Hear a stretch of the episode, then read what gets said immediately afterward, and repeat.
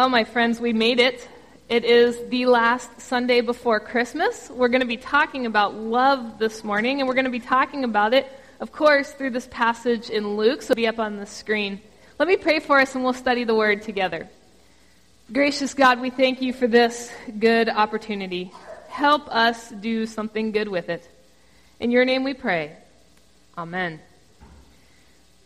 A little known fact for me was that my grandma Italiano was anything but Italian. She was raised in rural South Carolina, part Native American, part Western European, not a single drop of Italian in her. She was six years, I was six years old when she died, so I didn't learn about this fact until I was a little bit older. And when I discovered that she didn't even have so much of an ounce of Italian in her, I was pretty shocked. And I based that off of the way that she cooked. When I look back on it now, though, I can see that, that really it should have been obvious to me. Because my great grandmother, Italiano, in contrast, was the model and every stereotype that you would have of Italian women. She was warm, she was loud, she was constantly making us eat and hugging us to the point of taking our breath away. My great grandma is the one who had the hands flying and the cheeks pinching, and she was the shortest, most influential person in the room, always. But not my grandmother. My grandmother was somewhat aloof by comparison. Some might even say that she was cold. She was very firm and, and very methodical about everything. When she went back to nursing school in the late 1950s, she was determined to make a path for the women in our family none of whom had, had gone to college. She loved me tremendously, but she showed it in a very, very different way than what most Italians are used to. The way that Grandma showed her love was through her cooking. And that's why I didn't know that she was an Italian because she was an amazing, amazing cook. When my grandma married my grandpa, in what was a very scandalous situation, scandalous only because she was an Italian. My grandma wanted to prove to my great grandmother that she was worthy of being in an Italian family. So she spent years and years, long before I was born, learning how to cook so that my great grandmother and my great aunts would be proud to call, them, call her one of, them, uh, one of their own. She got so good at it, though, that she far surpassed her teachers. Christmas at Grandma's house was a week long affair that involved several days of cooking prior to Christmas where you were only allowed to stand at the threshold to the kitchen and peer in but not actually touch anything. There was a short break for worship services on Christmas Eve, and then there was several days of eating, a few presents thrown in there, and then more eating, and then more eating, then more eating. This woman made her own pie crust, her own stuffing, even her own cannoli shells. When you sat down to Grandma Italiano's table, you sat down to a table of love. Today, when we are studying the unfolding of God's unending love for us, we read this story that is really the response that we would have to love. When you read the Old Testament, your first reaction is not that this is a God of love. That's not the first thing people see in the Old Testament. What they see is a very firm, very methodical sort of God. And then you get into the New Testament, and here we are in the New Testament, and I'm not sure that in the very beginning of the New Testament, the first adjective that comes to mind, again, is love. God starts speaking to the people after 400 years, and one of the first people that he decides to speak to is a poor young teenage girl and her fiance with big news that they're going to be parents. This is the story that God's going to go with? I mean, let's think about this. 400 years, nothing. And the first people that you're going to talk to are, are, are going to be two young, poor kids. This is the best that God has for us. Now, my asking of these questions reveals something very different than the heart that Mary had when she received the news that she would be the one to bring Jesus into the world. When Mary takes a moment to reflect on her situation, she details all the ways that God has revealed his love to her. Mary said, My soul magnifies the Lord, my spirit rejoices in God my Savior, and he has looked with favor on the lowliness of his servant. God shows his love for us by looking on us with favor even when we are at our lowest points. God doesn't walk away from us when we're hurting, contrary to popular belief. He doesn't walk away from us when we're struggling. He doesn't walk away from us when we're suffering. He's not some fair weather friend that only wants to be around us when we're at our very best. In fact, in fact, God seeks us out, pursues us when we are at our lowest, and looks to redeem us from the lost places. Mary is amazed that of all of the options available to God, he still chose her for his work in the world. Sometimes we think that, that God can't possibly be calling us to anything because we're not good enough, we're not smart enough, and we're not really sure people like us all that much. Sometimes, sometimes we don't actually believe that, but it sure is a convenient excuse not to do something.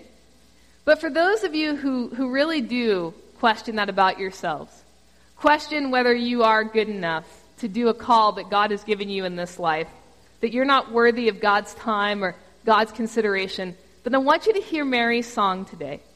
Because God looks in favor on his lowly servant. And we see that that's just one of the many ways that God loves us. But there are more ways. Surely from now on, says Mary, all generations will call me blessed. The mighty one has done great things for me, and holy is his name. His mercy is for those who fear him from generation to generation. The most important thing that you need to get out of this message today is that a great expression of love is mercy. One of the greatest gifts that you could give this year is to show mercy, particularly in situations where you're going to be the most powerful person in the room. And I promise you that over the next seven days, there are going to be instances where every one of you is going to be the most powerful person in the room. This is going to be true for those of you who have small children during a very busy, very hectic week when their schedules are in complete chaos. Have mercy.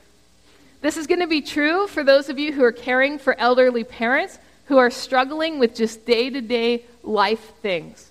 This is going to be true for those of you who employ others, for those of you who serve others, for those of you who teach others. Anytime that you have an opportunity to show mercy is an act of love. Mary reflects that God has shown mercy from generation to generation.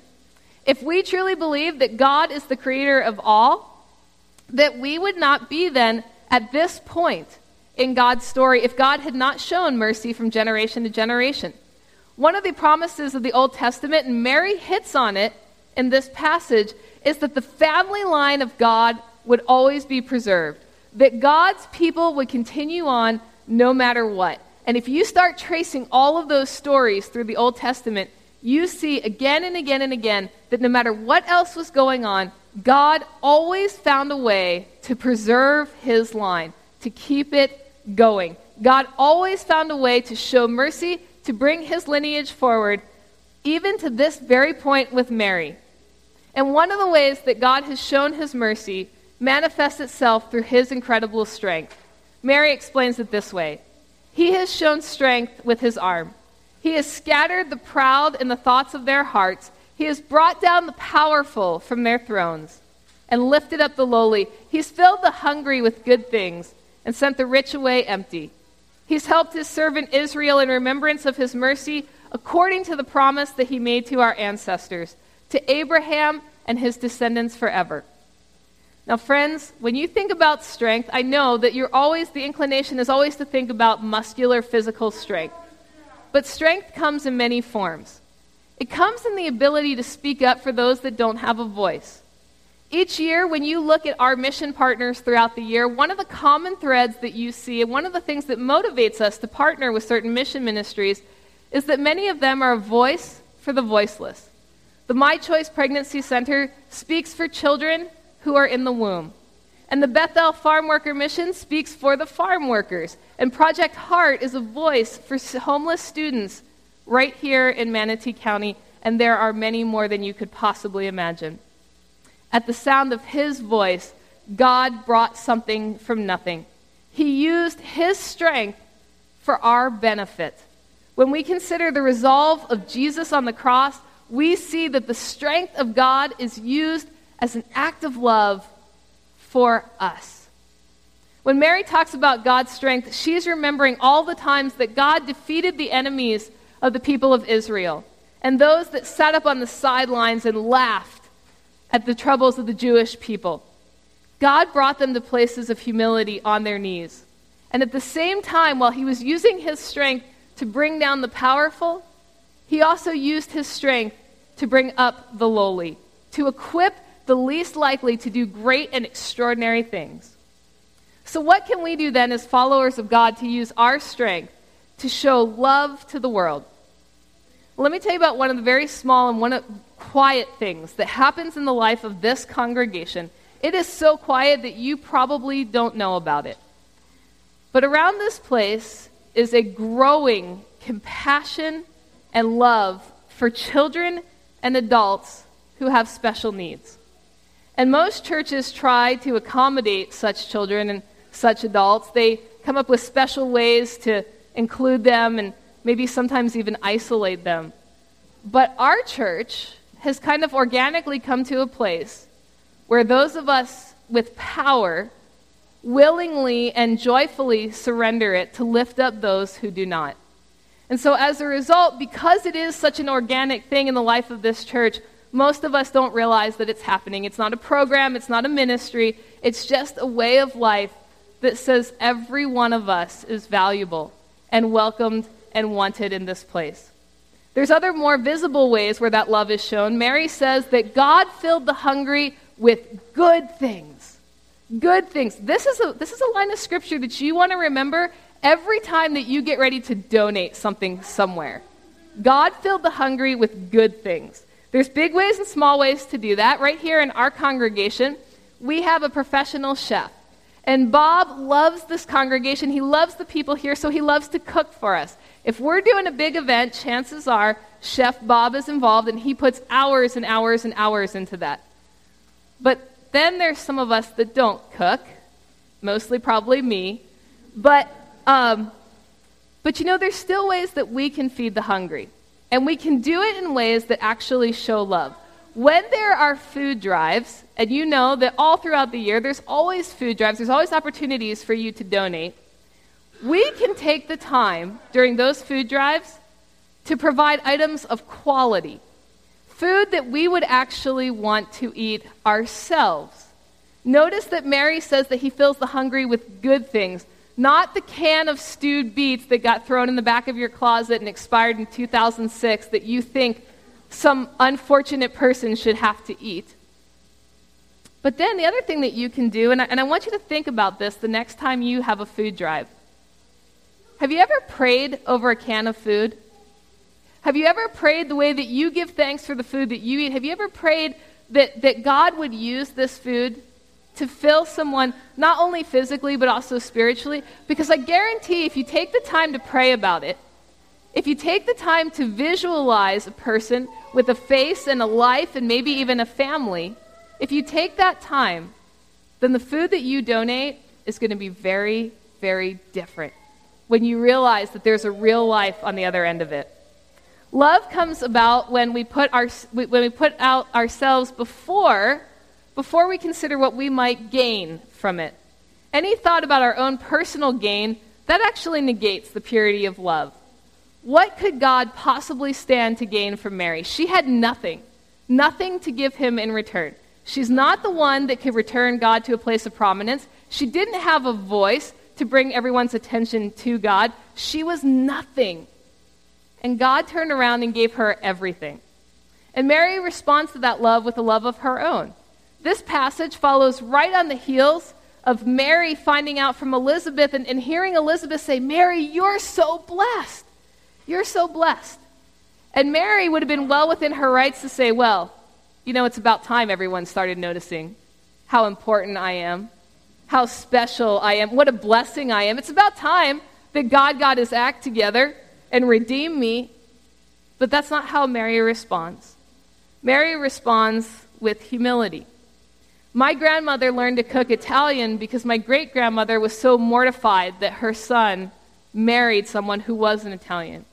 And so, out of love for my grandfather and, and maybe my great grandmother, my grandmother humbled herself by learning and caring about what was so incredibly important to that part of my family.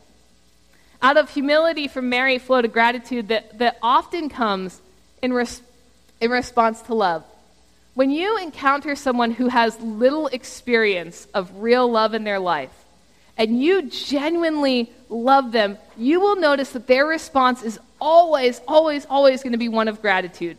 This is the experience of an orphan who finds a forever family.